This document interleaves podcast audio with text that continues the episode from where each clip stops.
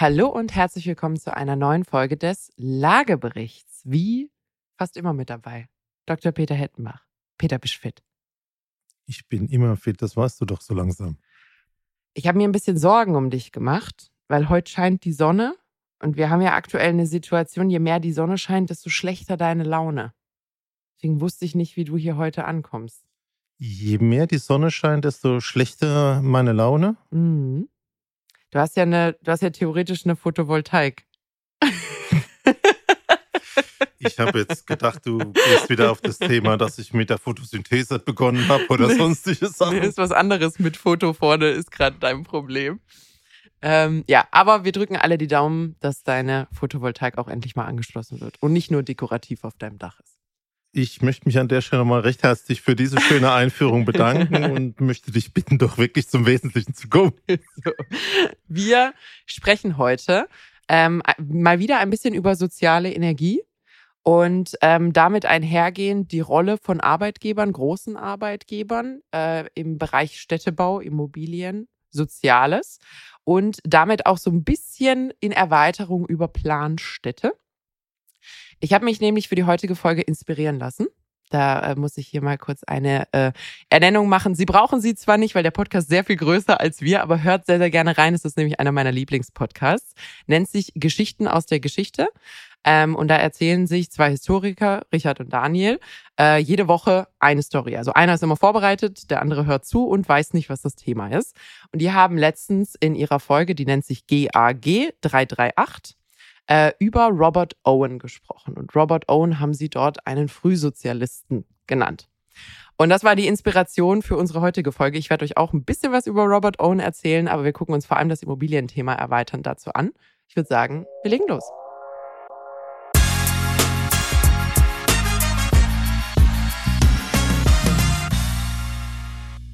So, Peter, was weißt du über Robert Owen? Bis zu dem Zeitpunkt, wo du mich angesprochen hast, wäre er mir nicht bekannt vorgekommen. Okay. Und ähm, dann bin ich so meine Stories durchgegangen. Und ähm, ich habe mich ja beschäftigt zum Beispiel mit dem Herrn Bata, der als Schuhfabrikant Tschechien revolutioniert hat. Ich habe mich ja mit Henry Ford und dem Fließband beschäftigt. Ähm, aber alles Herren, die so, ich sag mal, Jahrhundertwende, letztes Jahrhundert äh, am Werk waren. Ich habe den Herrn Burda mir angeschaut, hm. äh, der ja auch viel Städtebau gemacht hat als großer Unternehmer. Und wenn man die Dinge sich durchliest, kommt da tatsächlich mal so ein Name vor, den habe ich immer überlesen. Ja, siehst du mal, das ist so schön, ist so schön, dass wir ihn uns mal anschauen. Ja, vielleicht um ein bisschen Verbindung zum Heute aufzubauen. Also wir sind nicht der Podcast Geschichten aus der Geschichte, aber ihr dürft sehr gerne reinhören. Genau, und ich ähm, nehme an, dass der Herr Owen noch älter ist wie ich. Der ist ein bisschen älter als du, ein bisschen. Ähm, Vielleicht einfach als, als Kontext für euch, äh, warum wir uns das anschauen. Also erstens das Thema Wohnungsnot und es muss was gemacht werden in Deutschland, irgendwas muss sich verändern. Das und ist nicht Preise? Neu. Genau, das ist nicht neu. Äh, ich glaube, wer in den letzten Monaten versucht hat, sich ein WG-Zimmer, eine Wohnung oder ähnliches in Berlin, München und Co. zu suchen, der merkt, es ist wirklich also kurz vor äh, Notstand an der Stelle. Und in der Vergangenheit ähm, gab es da natürlich Referenzen wo auch mal Arbeitgeber eingegriffen haben und gesagt haben, wenn du zu mir arbeiten kommst, kümmere ich mich um dich mit Kost und Logis. Ähm, das, das ist also ein wichtiger Punkt, den gucken wir uns an. Und das zweite zum Thema Planstädte, nämlich diese Arbeitgeber haben teilweise ganze Gemeinden aufgebaut, haben ganze Stadtteile quasi aufgebaut, wo nur deren Mitarbeiter gewohnt haben für die längste Zeit. Das heißt, das ist eigentlich so die originelle Planstadt oder Zweckstadt vielleicht sogar an der Stelle. Ähm, aber wir haben gleichzeitig dazu ja als Weltbevölkerung noch eine weitere Herausforderung, nämlich wir werden immer mehr. Das organische Wachstum hat jetzt lange funktioniert, aber sehr viele Städte, zum Beispiel Jakarta oder Kairo, sind einfach kurz vorm Kollaps weil das organische Wachstum funktioniert nicht. Also die Stadt und auch die, Geograf äh, die geografische Fläche, die man zur Verfügung hat und die Infrastruktur kann das einfach nicht mehr halten. Das heißt, einige Nationen sind jetzt vor der Herausforderung, dass sie eigentlich ihre Hauptstädte verlegen müssen und neue quasi from scratch Städte designen müssen. Wir haben letztens über Riyadh gesprochen. Die stampfen jetzt einen ganzen Stadtteil äh, in Riyadh aus dem Boden, die bauen The Line. All das sind Planstädte. Und im Optimalfall sollten die ja auch funktionieren. Und das gucken wir uns heute mal an, so ein paar Beispiele für Planstädte, ähm, warum die funktioniert haben, warum vielleicht auch nicht und worauf wir äh, vielleicht achten sollten jetzt hier äh, in der Gegenwart, ähm, wenn wir solche Projekte angehen. Bin ich sehr gespannt und werde natürlich aus der Brille schauen, das wäre ja eine Win-Win-Situation für die Arbeitgeber und die Arbeitnehmer. Mhm. Arbeitgeber sagen, gibt keine Handwerker mehr, keine Ingenieure, viel zu wenig Leute. Mhm. Äh, Wenn es auf der anderen Seite dort, wo die arbeiten, äh, keinen vernünftigen, bezahlbaren Wohnraum gibt, könnte man da ja eine Win-Win-Situation für beide schaffen. Mhm. Ähm, und dann interessiert mich das doch wirklich sehr, ähm, was funktioniert und was nicht funktioniert. Absolut. Und natürlich würde ich auch noch gern mal so ein bisschen auf Mannheim gucken oder so eine Stadt die uns vor der Haustür liegt. Gucken wir, gucken wir uns mal an. So, also unsere heutige Darstellung von Robert Owen und allem, was passiert ist, ist sehr stark komprimiert. Einfach an der, an der Stelle einmal vorgesagt. Wenn ihr es ausführlicher hören wollt, hört bei den Jungs von Geschichten aus der Geschichte rein. Ähm, das war sehr schön aufbereitet. Wir haben heute wirklich nur eine Zusammenfassung. Einmal, also schneller Exkurs zu Robert Owen. Ähm, wir sind am Ende des 18. Jahrhunderts, timingmäßig, beziehungsweise an der Jahrhundertwende von den 1700ern in die 1800er. Ähm, und es ist die Zeit der, des großen Textilbooms. Also richtig viele Jobs sind zum einen Minen, also harte körperliche Arbeit in Minen, aber auch Webereien und Spinnereien, in denen sehr, sehr viele Leute, unter anderem übrigens auch Frauen und Kinder, Jobs gefunden haben. So, es gibt äh, zwei Männer, die gehen nach Schottland. Äh, die heißen David Dale und Richard Arkwright. Übrigens, Richard Arkwright ist der Erfinder der Spinning Jenny, die du hm. vielleicht kennst, ja. die erste äh, maschinelle Webmaschine. Ähm, und die gehen nach Schottland im Jahr 1785 und wollen dort so schön an, an einem Fluss, eine recht schöne Gegend, äh, neue Webereien aufbauen.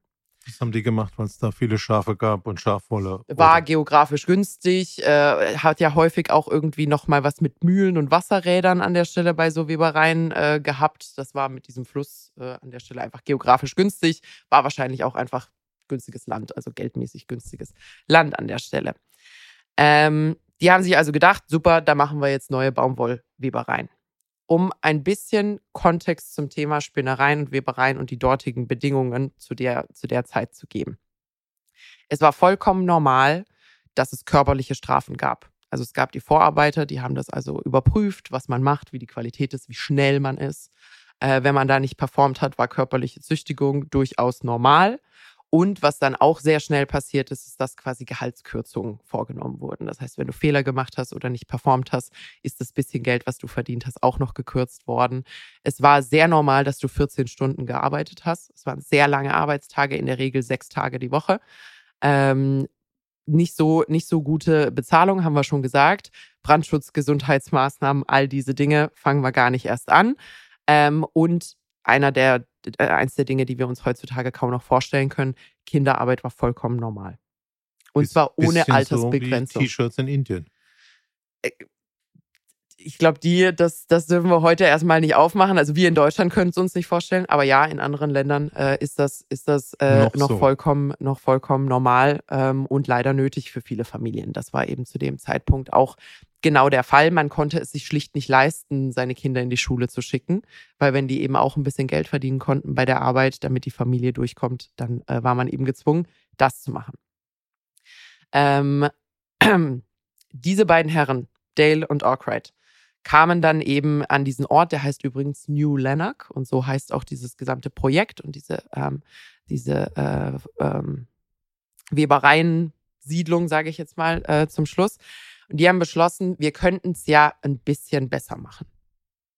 Nicht, weil sie so gute Menschen waren, vielleicht waren sie solide Menschen, aber die haben sich gedacht, die Produktivität ist doch bestimmt besser, wenn es unseren Leuten auch ein bisschen besser geht. Wenn die besser verpflegt sind, wenn die ein bisschen mehr Wohnraum haben, wenn es den Kids ein bisschen besser geht, da könnte man sich doch drum kümmern. Die gesund sind. Die gesund sind, solche Sachen. Ähm, und haben dann zunächst einmal Wohnraum zur Verfügung gestellt Und der war im Vergleich zu dem, was man vorher kannte, recht großzügig. Also wir würden uns das trotzdem angucken, würden denken, um Gottes Willen ist das eng. Aber man muss natürlich alles im Kontext der damaligen Zeit sehen. Und haben zum Beispiel angefangen, gratis Schule für die Kinder zur Verfügung zu stellen. Aber nicht anstatt Arbeit, sondern nach der Arbeit. Also die Kids sind trotzdem elf Stunden arbeiten gegangen und durften dann zwei bis drei Stunden lesen, schreiben, rechnen lernen. Also wir reden nicht von der Caritas an der Stelle bei diesen beiden Unternehmern. Ähm, und die haben da also hier und da kleine Maßnahmen gemacht, um da grundsätzlich die Lebensbedingungen äh, der Leute zu verbessern. Unter anderem zum Beispiel auch medizinische Versorgung, haben dafür gesorgt, dass eben auf diesem Gelände auch medizinische Versorgung war, die Leute grundsätzlich gesund waren. Das ging. so, Entschuldigung. Ähm, das ging also knapp so 15 Jahre, waren die beiden Männer da. Und dann hat der Schwiegersohn von Dale übernommen und sein Name ist Robert Owen. Und damit sind wir auch wieder bei unserer Hauptfigur an der Stelle. Und der dachte sich, das geht noch mal besser. Das, das kriegen wir noch mal ein bisschen besser hin. Ich glaube, diese ersten kleinen Ansätze, äh, die da versucht wurden, die können wir noch mal ein bisschen ausweiten. Und der hat dann sehr viel umfangreichere Maßnahmen ergriffen. Also, der hat gesagt, es gibt Mindestalter für Kinder unter zehn Jahre arbeitet hier keiner. Das hat sich dann graduell auch noch äh, weiterentwickelt. Der hat nochmal für bessere Lebensbedingungen gesorgt, hat die Schulen ausgeweitet, hat das Gesundheitsthema ausgeweitet, hat die körperlichen Strafen abgeschafft, hat stattdessen den Silent Monitor eingeführt. Also das war quasi so ein, so ein Indikator an jeder Arbeitsstation, wo durch unterschiedliche Farben den Arbeitern mitgeteilt wurde, wie sie gerade performen. Also das, was du so liebevoll beschreibst, heißt, der war auch ein Kontrolletti. Der war ein Vollgas-Kontrolletti. Also das sind, das sind absolute Produktivisten hier. Äh, das ist nichts von, ich liebe meine Leute und aus äh, out of the goodness of my heart äh, bin ich da jetzt hier irgendwie total nett zu denen, sondern der denkt sich halt wirklich, ich glaube, die Produktivität kriegen wir noch mal höher, wenn wir die und die Maßnahmen ergreifen. Weil du natürlich auch sehr viel Unmut hast bei der Arbeiterschaft, wenn die da vermöbelt werden, dann sind die verletzt, dann können sie nicht arbeiten, dann sind die schlecht drauf. Wenn du denen die Gelder kürzt, weil sie Fehler gemacht haben, dann essen die nicht ausreichend und so weiter und so fort. Also es ist jetzt so komplex nicht, sich zu überlegen, dass wenn die grundsätzlich gesund äh, und gegessen und nicht misshandelt werden bei der Arbeit, dass es vielleicht auch ein bisschen besser klappt.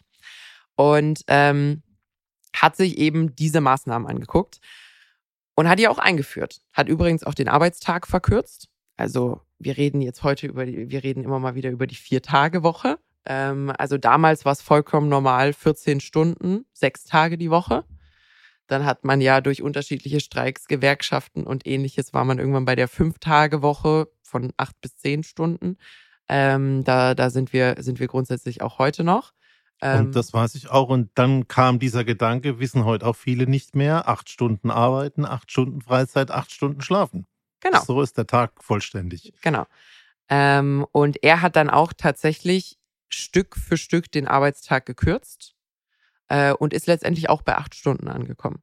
Und ähm, da merkt man also, das war, das war wirklich zu damaliger Zeit unvorstellbar, was der da gemacht hat. Also wirklich die, diese Spinnereien äh, und Webereien, das war, wie gesagt, neben den Kohlearbeitern so die schlimmste Berufsgruppe, die man sich vorstellen könnte. Das war zwar für viele die einzige, weil die, äh, die Hürden reinzukommen war natürlich relativ gering.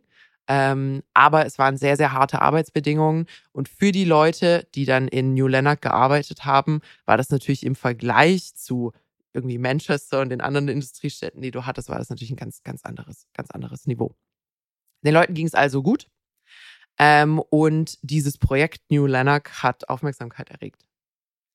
Und wirklich auch, also äh, Royals kamen, haben sich angeguckt, Politiker kamen, haben sich angeguckt, Geistliche, weil die dachten, um, also wie, wie kann denn das funktionieren? Das ist ja, das ist ja der Wahnsinn, das kann ich Also und wir sind jetzt 100 Jahre vor Fließband, vor Henry Ford, ja, äh, vor ja. Industrialisierung, mhm. äh, Massenkonsum. Ja, ja. Also wir sind, wir sind noch sehr, sehr früh unterwegs an der Stelle. Also wie gesagt, Robert Owen hat um 1800 diese Fabrik übernommen und er war 1824 schon am anderen Ende der Welt. Also das hat sich alles in diesem Zeitraum abgespielt, äh, was recht kurz ist für so, so viel Veränderung. Also den Leuten ging es gut, die Kids sind äh, zunehmend in die Schule gegangen, gesundheitliche Situation hat sich verbessert, die Produktivität hat trotzdem gestimmt. Das war trotzdem ein sehr profitables Geschäft. Ähm, Und dann hat nach 24 Jahren der Robert Owen gesagt, ich habe fertig.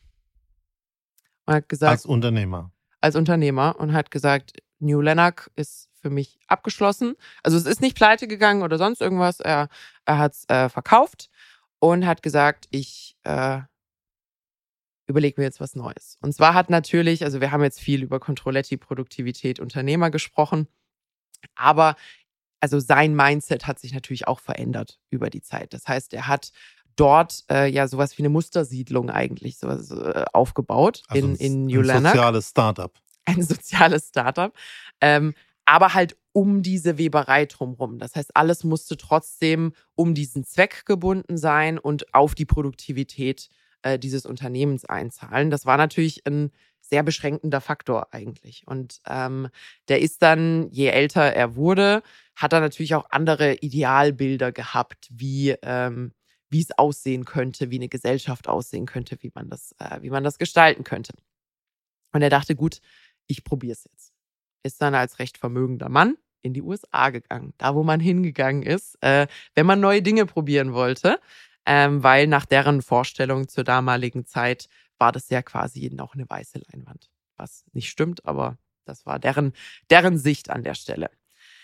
Er geht also 1824 in die USA. Ihr, man überlegt kurz, 1776 war also dieses ganze Thema Unabhängigkeitserklärung. Also die USA ist sehr, sehr jung zu dem Zeitpunkt noch. Wir sind ähm, 50 Jahre nach der Unabhängigkeitserklärung. Aber vom Kern her ist er vom Unternehmer gewechselt in, ich sag mal, Politik, Verwaltung. Verwaltung würde ich jetzt nicht sagen. Er ist eher Politik und Visionär. Also da, der ist schon sehr, sehr visionärhaft unterwegs und hat eben einfach eine Vorstellung dessen, dass die Gesellschaft besser funktionieren könnte, dass Siedlungen besser funktionieren könnten. Und er ist natürlich auch überzeugt, dass er das machen kann, weil er hat ja 25 Jahre bewiesen in New Lanark und hat dafür auch sehr viel Lob bekommen. So, er geht dann in die USA und schaut sich ähm, unterschiedliche Communities an. Also als Kontext zu dem Zeitpunkt in den USA war man natürlich noch sehr verstreut. Also sehr kleine Communities grundsätzlich. Es gab noch keine Großstädte, gar nichts. Es gab grundsätzlich Siedlungen. Und es gab auch so utopische Siedlungen, Utopian Communities nennt man die. Ähm, und die wollte er sich mal angucken, weil das war ja eigentlich auch das, was er verfolgt hat. Er wollte ja eigentlich sowas wie so eine gesellschaftliche Utopie in der Realität herstellen. Und ähm, er war dann bei unterschiedlichen Communities, aber die bekannte, bekannteste und auch die, die am längsten ausgehalten hat, war die sogenannte Shaker Utopian Community. Also Shaker wie schütteln, Shake. Ähm, die waren religiös, waren sehr, sehr, sehr, sehr religiös, christlich grundsätzlich, aber schon eine eigene, eine sehr eigene Aus, äh, Auslebung dessen.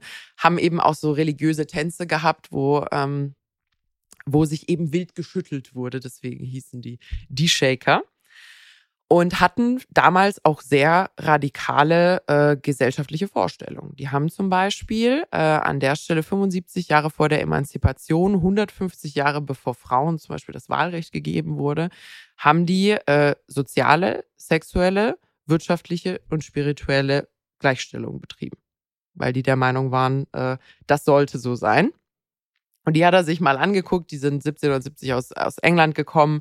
Da können wir relativ zügig drüber. Also er hat sich die angeguckt. Die Shaker gab es aber wirklich ähm, knapp 200 Jahre. Also die haben sehr, sehr lange durchgehalten in unterschiedlichen Communities. Also es war nicht irgendwie eine Siedlung, sondern da gab es sehr, sehr viele. Und man geht davon aus, dass es also so zu Höhepunktzeiten irgendwie so knapp 4000 Anhänger gab in 18, in 18 unterschiedlichen Communities. Irgendwann, wie so häufig, hat es angefangen, sich zurückzuziehen, weil eben andere Glauben, Glaubensideale einfach auch dazu kamen. Die waren dann nicht mehr ganz in Einklang zu bringen mit den doch recht ähm, extremen Glauben, die die, die die Shaker an der Stelle hatten. So, der hat sich da also inspirieren lassen und hat gesagt, okay, ich bin bereit. Ich bin bereit, ich habe die Vision, ich habe das Geld, hat sich ein Grundstück gekauft in Indiana und ähm, hat gesagt, es geht los. Seine Neusiedlung, die er sich da überlegt hat, nannte er New Harmony. Also ganz auf der grünen Wiese.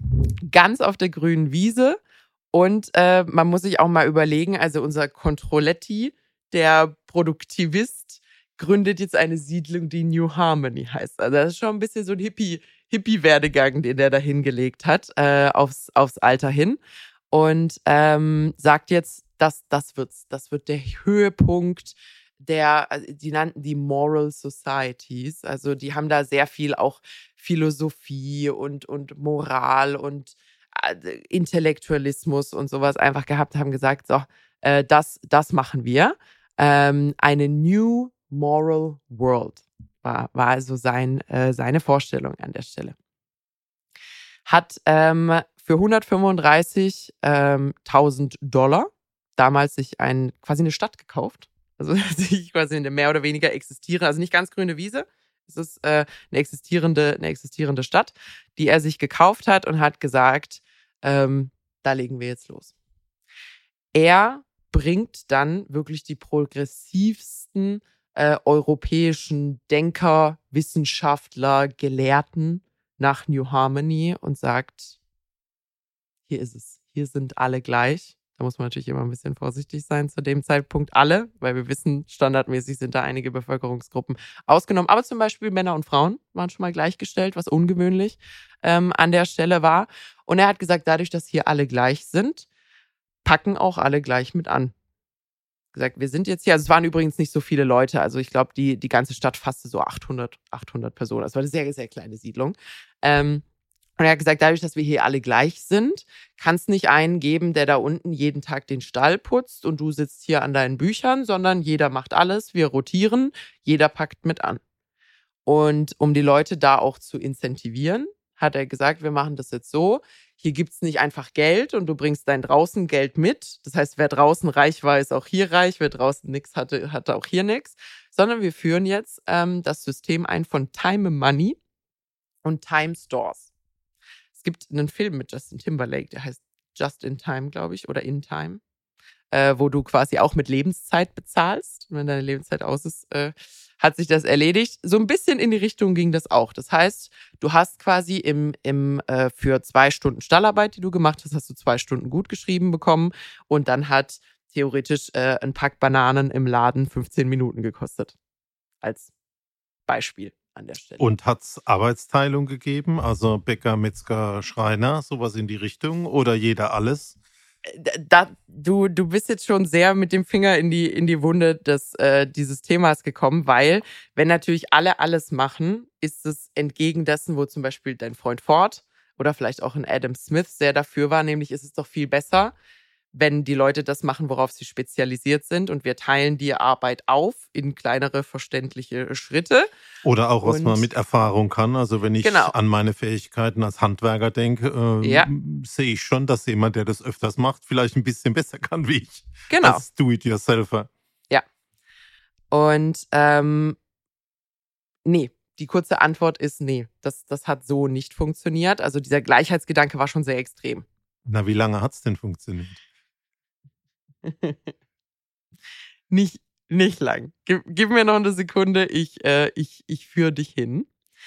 Ähm, kurz zu sagen, es hat nicht lange funktioniert. Was, was schätzt du? Wie lange hat New Harmony funktioniert als Siedlung?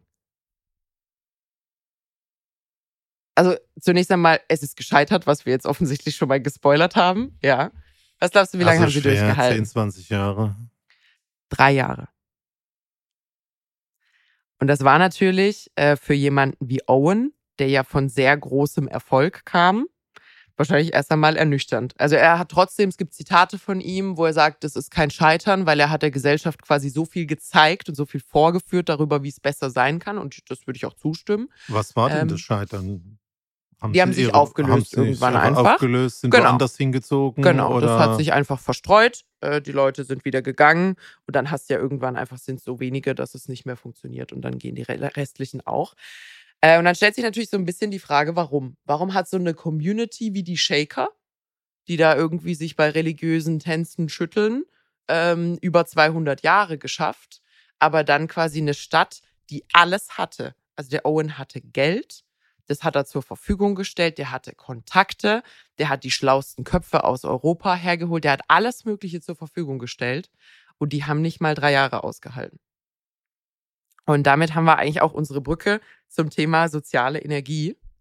Es gibt ja nämlich, und, oder sozialer Kleber, äh, je nachdem, wie man es wie man's nimmt.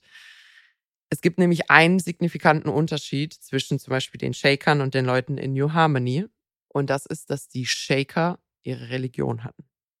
Sozialer Kleber muss nicht Religion sein, aber es war in der Vergangenheit häufig Religion. Das heißt, man hat gemeinsame Ideale, gemeinsame Werte und auch meist ein Stück weit ein gemeinsames Ziel, auf das man hinarbeitet. Also gerade zu dem Zeitpunkt haben die ja häufig auch Gedanken gehabt mit, äh, irgendwann kommt Jesus wieder und dann muss hier alles perfekt sein und wir müssen die Musterschüler sein. Das hat man ja auch heute noch in, in zahlreichen Religionen. Das heißt, wir arbeiten daran, dass wir die bestmögliche Gesellschaft sind ähm, um dann, wenn quasi der Tag der Abrechnung kommt, äh, auch eine ordentliche Abrechnung zu bekommen. Also das ist sicherlich ein Punkt. Äh, kommt natürlich meine Frage, was machen wir denn heute? Spielt der Religion bevor, nicht mehr so eine bevor große wir Rolle? Zum, zum heute gehen. Lass nur mich noch, noch eine Sache erzählen. Ähm, während du mir das jetzt so vor Augen führst, sag ich, naja, der Owen mit seiner äh, Spinnerei hat ja eigentlich auch einen Kleber gehabt. Die haben gemeinsam produziert. Die Firma, das war eigentlich der Kleber. Wenn du das in New überträgst, Lanark. ja, im Genau. Alten, der Ursprung, Mhm. die Idee, warum hat es dort funktioniert und woanders nicht. Und wenn du schaust, also wenn du nach Stuttgart gehst, äh, ist es der Daimler und die große Daimler-Fangemeinschaft. Ich will jetzt nicht sagen, dass der Daimler der Gott, der Mitarbeiter dort ja, ist. ich, ich würde aber, ich würde aber noch einen Punkt ergänzen, weil ich glaube, es wäre ein bisschen, ein bisschen arg idealistisch zu denken, dass die Leute in New Lanark quasi stolz darauf waren, dass sie da zusammen Baumwolle gesponnen haben. Ich denke eher, dass New Lanark natürlich auch ein Versprechen hatte äh, eines vertikalen Aufstiegs in der Gesellschaft, also einer, einer Verbesserung deiner Situation. Und das ist ja, das ist ja was für die Leute damals, wenn du jemanden hattest, der entweder in einer anderen Spinnerei gearbeitet hat und furchtbar malochen musste oder gar nichts hatte. Und man bietet dir das an, dass du quasi durch dein Engagement in dieser, in dieser Siedlung ähm, einen Aufstieg in der Gesellschaft machen kannst, ist für deine Kinder besser, für dich besser, dann ist das natürlich sehr, sehr attraktiv. Oder Aufstieg im Unternehmen ist Aufstieg in der Gesellschaft. auch, auch das, genau, war ja nicht zu trennen, wahrscheinlich äh, in, der, in der Siedlung. Ist ja irgendwie sehr, sehr ineinander übergegangen.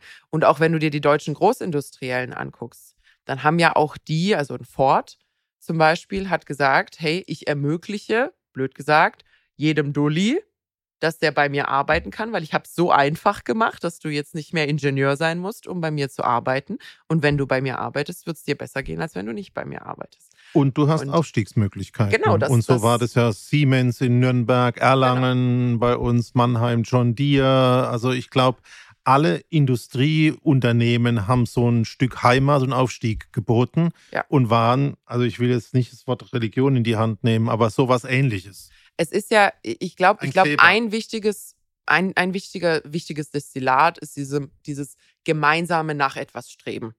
Ist, ist ja das, was häufig viele, viele als Purpose nennen. Also ob da jetzt Religion dahinter ist und du strebst danach, der beste Christ zu sein, oder du strebst danach, dass es euren Familien gut geht, oder ihr strebt gemeinsam daran, dass es dem Unternehmen gut geht, weil das wiederum auf euch alle, auf euch alle ähm, abfärbt. Das, das treibt Leute, treibt Leute voran. Gemeinsames nach etwas streben.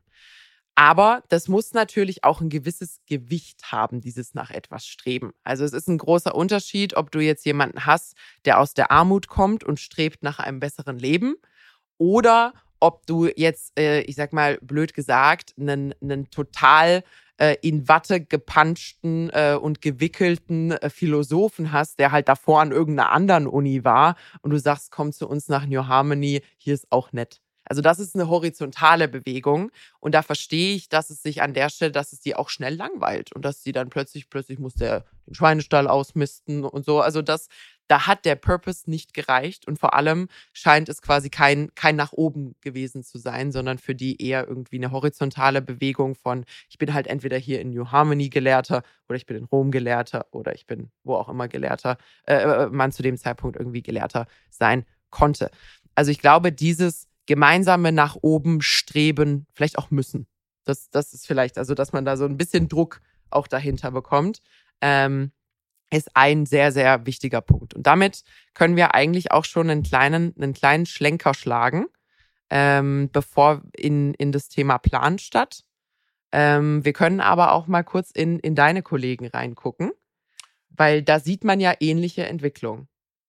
Ja, also ich bin 100 Jahre später unterwegs, rund. Ja, ja. Ähm, und ähm, mich hat ja das Thema Fließband äh, sehr äh, interessiert. Taylor, also auch starker ja. Controletti-Gedanke, aber die, äh, auch der Aspekt Produktivität muss steigen. Ja. Aber ich bin ein sozial aufsteigender Mensch, wenn ich dort arbeite. Ich kann mir bei Ford diesen schwarzen Ford T auch leisten als ähm, Angestellter am Fließband und ich kann dort auch mich weiterentwickeln. Mhm. Ähm, das setzt sich eigentlich fort wenn du schaust, ähm, ich bin ja ein großer Fan von diesem Butter-Schuhmenschen, mhm. der so ein lustiges Bürogebäude gebaut hat und sein Chefbüro in einem Aufzug untergebracht hat und der da den ganzen Tag vom ersten bis in die achte Ebene gefahren ist, Türen mhm. auf und dann seine Leute kontrolliert hat. Aber das ist nicht das Entscheidende. Auch die haben versucht, soziale Reformen zu machen, Schule, Gesundheit, Zusammenleben, Gartenstadt, Grün besser zu machen, Eigentum zu machen. Mhm. Eigentum verpflichtet. Da hatten wir es auch schon mehrfach drüber. Und das hast du auch in Deutschland, wenn du dir zum Beispiel anschaust in Offenburg, das, was Burda gemacht hat. Mhm. Und ähm, mir ist ein Satz in Erinnerung geblieben, ähm, dass äh, der so in den 50er Jahren begonnen hat, Siedlungen zu bauen. Man muss dazu sagen, die Zeit war ganz anders. Es gab äh, sehr viel Vertriebene.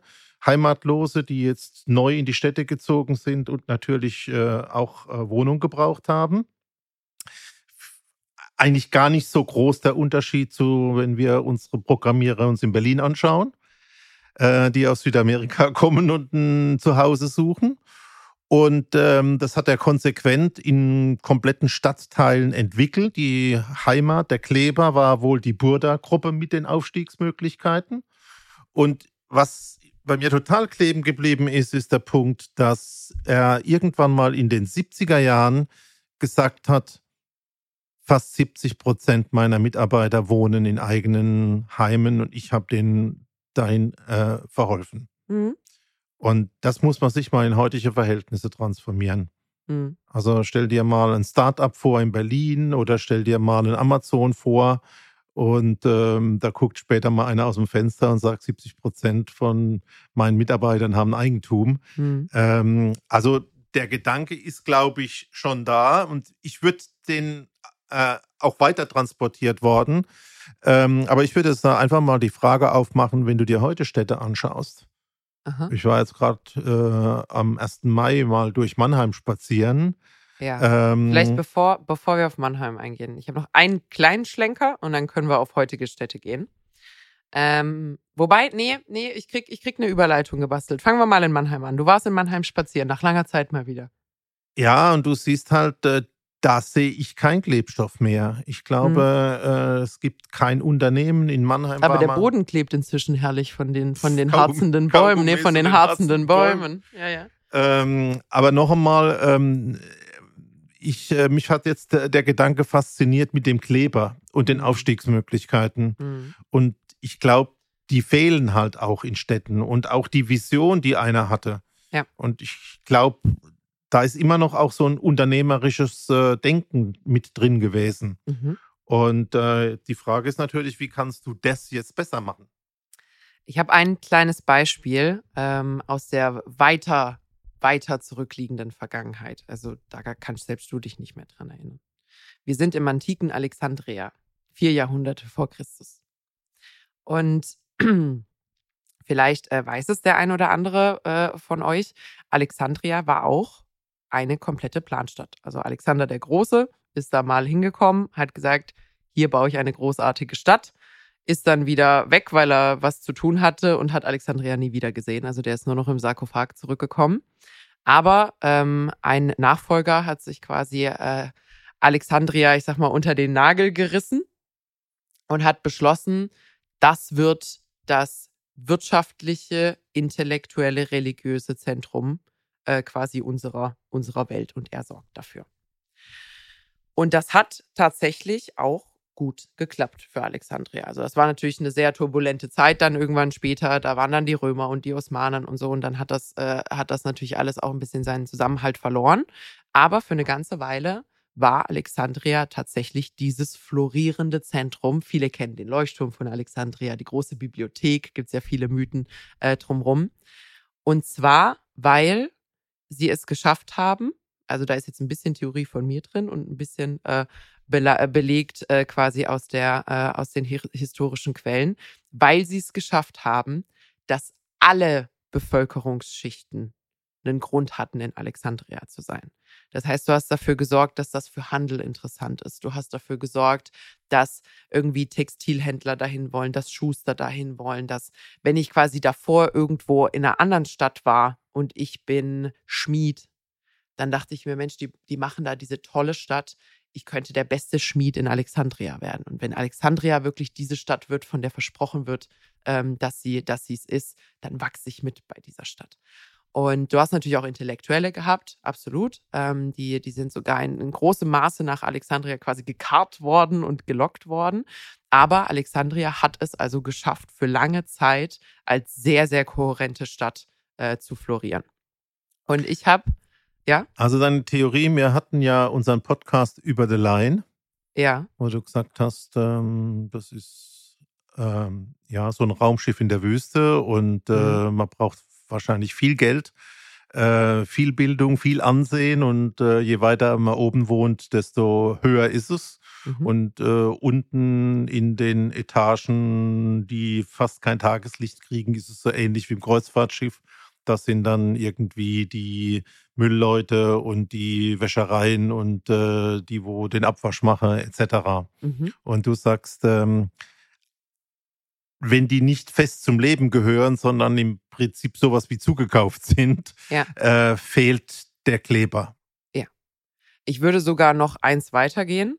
Ähm, und ich sage dir auch gleich, warum ich das denke.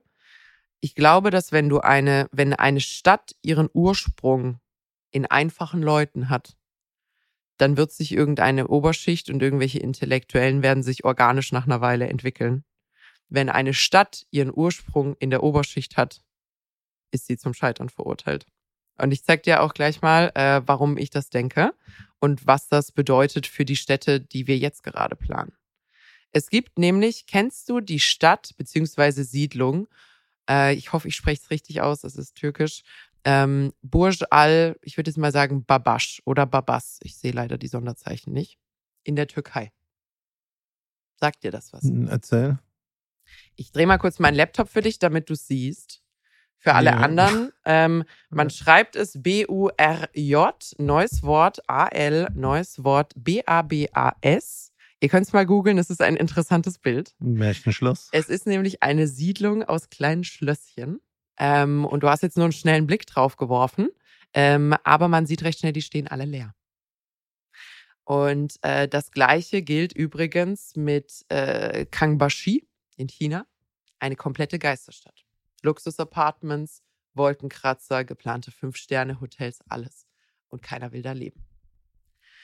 Und ich glaube, da hast du wirklich dieses, dieses Thema, wenn du, wenn als Zielgruppe für einen Stadtteil oder eine Stadt eine Bevölkerungsgruppe ist, die sich quasi mit dem Hinziehen und dem, was diese Stadt ihnen ermöglichen würde, eigentlich nur horizontal entwickelt, dann fehlt denen der Drive, dann fehlt das Streben.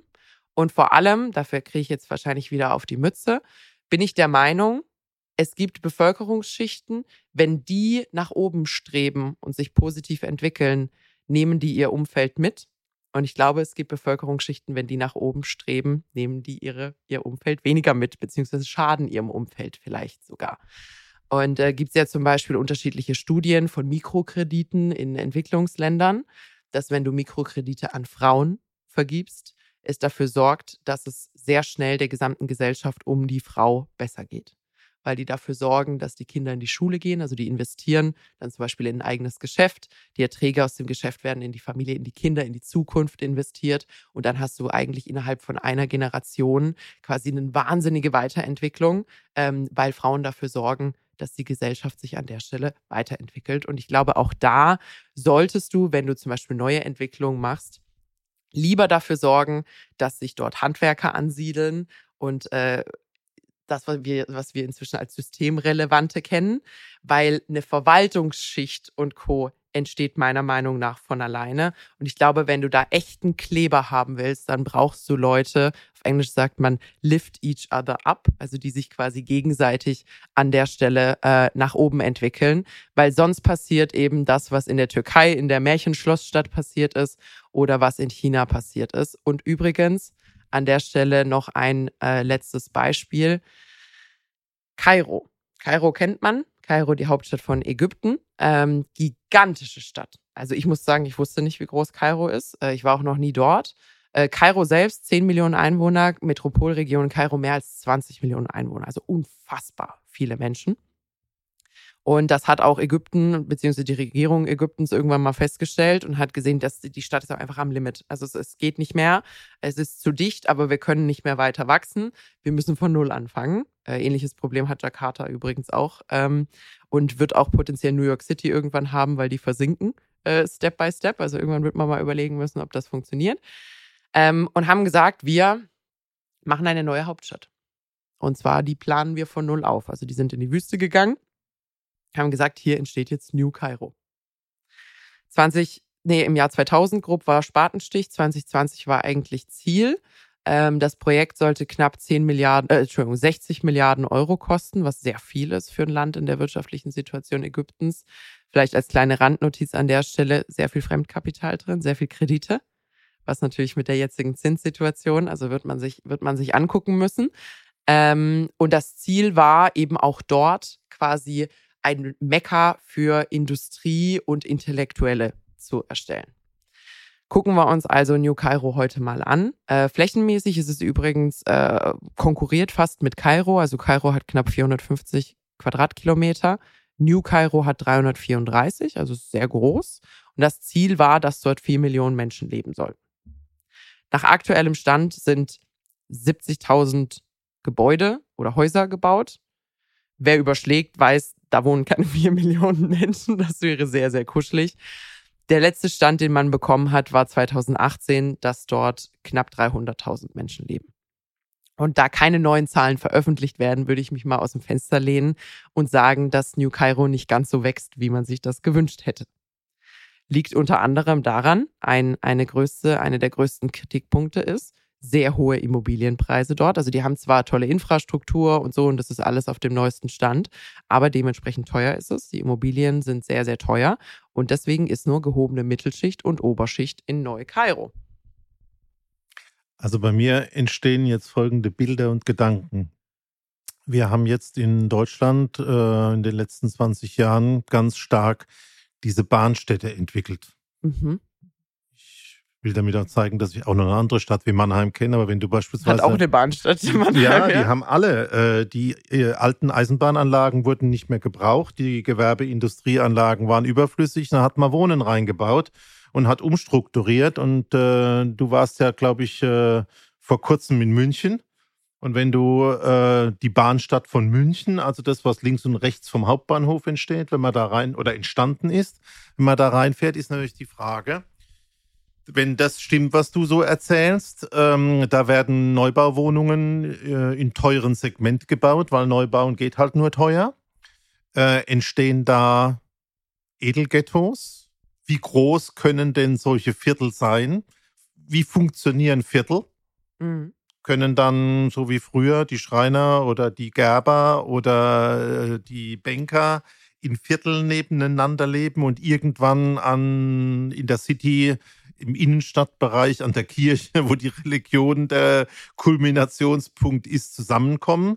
Äh, wo ist denn da die Schmerzgrenze? Wie kriegst du denn das hin, wenn du mal siehst, dass unsere Städte heute ja in dem Innenstadtbereich ziemlich kaputt sind und du nur noch mit Geld deinen Sonntag da verbringen kannst in den vielen Launches, Bars und Eiscafés, die es da gibt?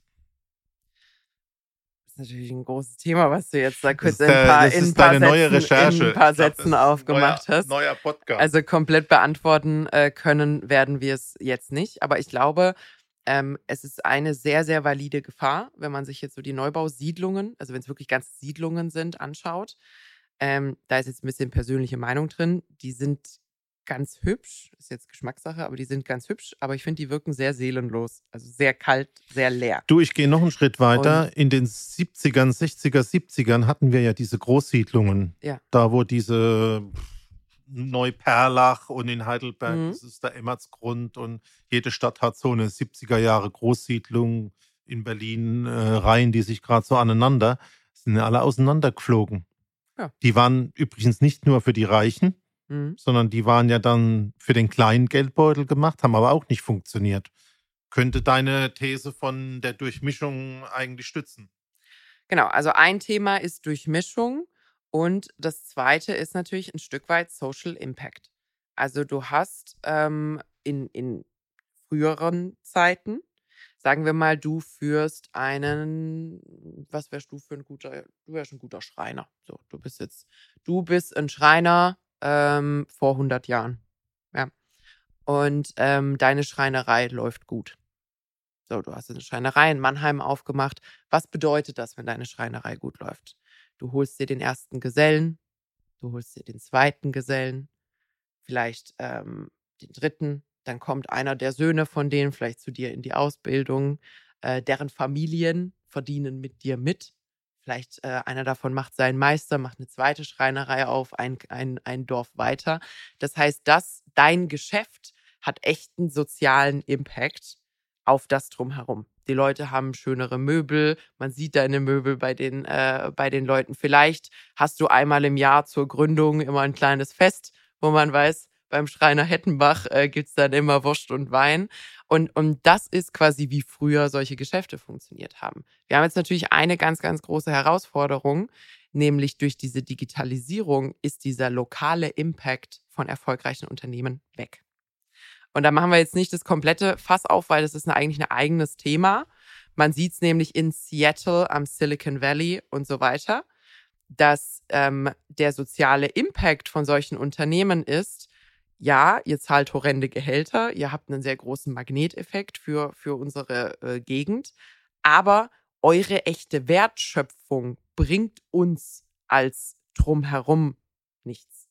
Also vielleicht geht mein Sohn dann bei Facebook arbeiten, aber der Preis dafür ist, dass äh, wir quasi horrende Immobilienpreise haben, dass wir im Endeffekt hier nicht mehr leben können. Ja, und, ähm, und der Poolreiniger und das Haushaltsmädchen gar nicht mehr da leben können. Genau, Poolreiniger, Haushaltsmädchen. Polizei ist übrigens auch ein Problem inzwischen in Deutschland. Du kriegst Polizisten in Berlin nicht mehr untergebracht. Ähm, Finde ich auch interessant.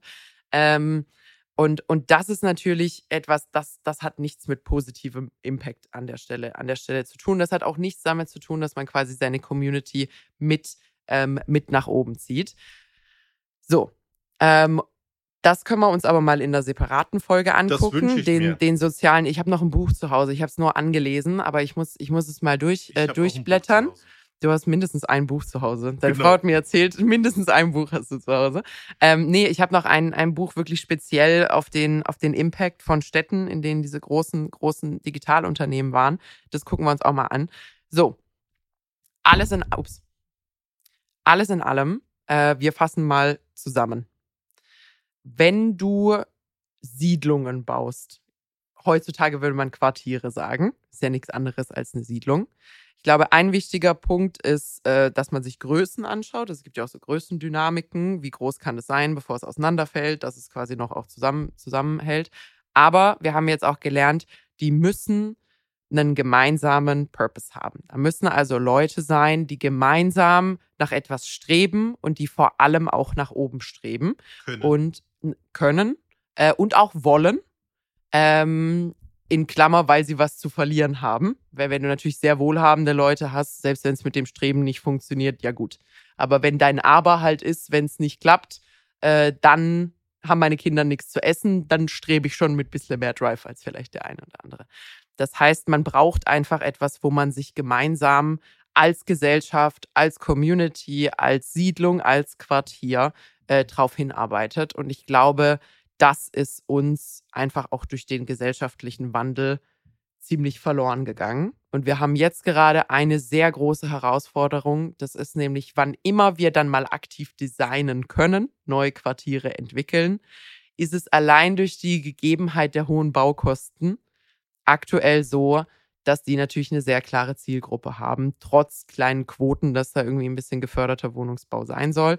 Aber wir können gar nicht mehr diese florierenden Communities gerade entwickeln, weil wir mal mindestens anderthalb Bevölkerungsschichten komplett eliminieren durch das Pricing. Und ich glaube, das wird uns so dermaßen auf die Füße fallen ähm, in diesen Communities. Das können wir uns so noch gar nicht wirklich vorstellen.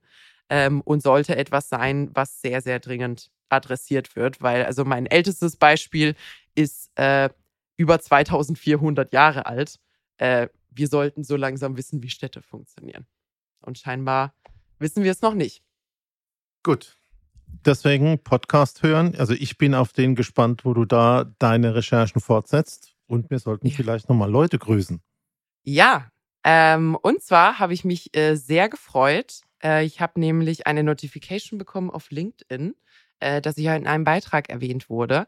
Und da ging es um, äh, was für Morgenrituale man hat. Und ähm, da hat einer unserer Hörer erzählt, dass er morgens sehr früh aufsteht und dann auf dem Weg zur Arbeit, wenn er ins Büro fährt, seine Lieblingspodcasts hört. Und einer davon waren wir. Deswegen ähm, ein ganz, ganz lieber Gruß an den Florian. Äh, vielleicht hörst du das gerade im Auto, fahr vorsichtig. Es ist noch früh bei dir. ich habe mich sehr, sehr gefreut. Danke, dass du einschaltest. Vielen lieben Dank natürlich auch an alle anderen, die uns immer wieder gerne empfehlen. Wir kriegen immer wieder Benachrichtigungen, ähm, dass wir irgendwo genannt wurden. Das freut uns immer ganz, ganz besonders. Und ich freue mich natürlich auch. Und Peter freut sich natürlich auch und grüßt auch den Florian. Selbstverständlich. Sehr schön. Das war eine recht umfangreiche Folge. Ich muss auch erstmal was trinken jetzt. Äh, das war sehr, sehr viel Sprechanteil von mir. Ich überlege mir mal eine Folge, bei der du den Mammutanteil Aber recherchierst. Jetzt passt das Thema auf eine gute Zukunft mit Immobilien. Jetzt haben wir den Faden gefunden, wie man da tatsächlich Entwicklung betreiben kann, übers Haus hinaus. Wer weiß, vielleicht haben wir irgendwann auch, wie der, wie der Robert Owen, genug vom Unternehmertum, machen irgendwo eine kleine Kommune auf. aber drüben bei dir im Büro oder so, für zu mehr wird es nicht reichen. Wir würden wir es euch auf jeden Fall mitteilen. Dann könnt ihr gerne mal vorbeikommen. So, die Formalitäten. Das war's mit der heutigen äh, Folge. Wenn ihr uns Feedback, Ideen, äh, Vorschläge oder auch Grüße oder sonst irgendwas dalassen wollt, äh, erreicht ihr uns am besten auf Instagram unter Lagebericht-Podcast. Uns gibt's übrigens, das habe ich bisher noch gar nicht gesagt, äh, uns gibt's natürlich auch auf LinkedIn. Also sowohl den Peter und mich als auch den Lagebericht. Da dürft ihr auch gerne folgen. Äh, da sind immer die Notifications für die neuen Folgen drin. Äh, und wir freuen uns natürlich, ich habe es gerade schon gesagt, auch äh, wenn man uns mal erwähnt ähm, und, und ihr uns da weiterempfehlt. Das hilft uns wirklich sehr, sehr weiter. Und auch Kritik hilft. Genau. Ansonsten, ihr dürft auch gerne was dazu sagen äh, und Feedback geben, wenn wir vielleicht auch mal was äh, versaut haben. Ich habe heute bestimmt auch die ein oder andere Jahreszahl verdreht, da bin ich mir sehr sicher. Ähm, das dürft ihr uns selbstverständlich auch mitteilen. Wir tauschen uns da sehr, sehr gerne mit euch aus. So. Bewerten könnt ihr wie immer bei Apple Podcasts und bei Spotify. Äh, lasst uns da Sterne da, wenn ihr möchtet. Und ansonsten Schaltet wieder rein. Immer mittwochs, überall, wo es Podcasts gibt. Auf eine gute Zukunft mit Immobilien. Bis dann. Ciao.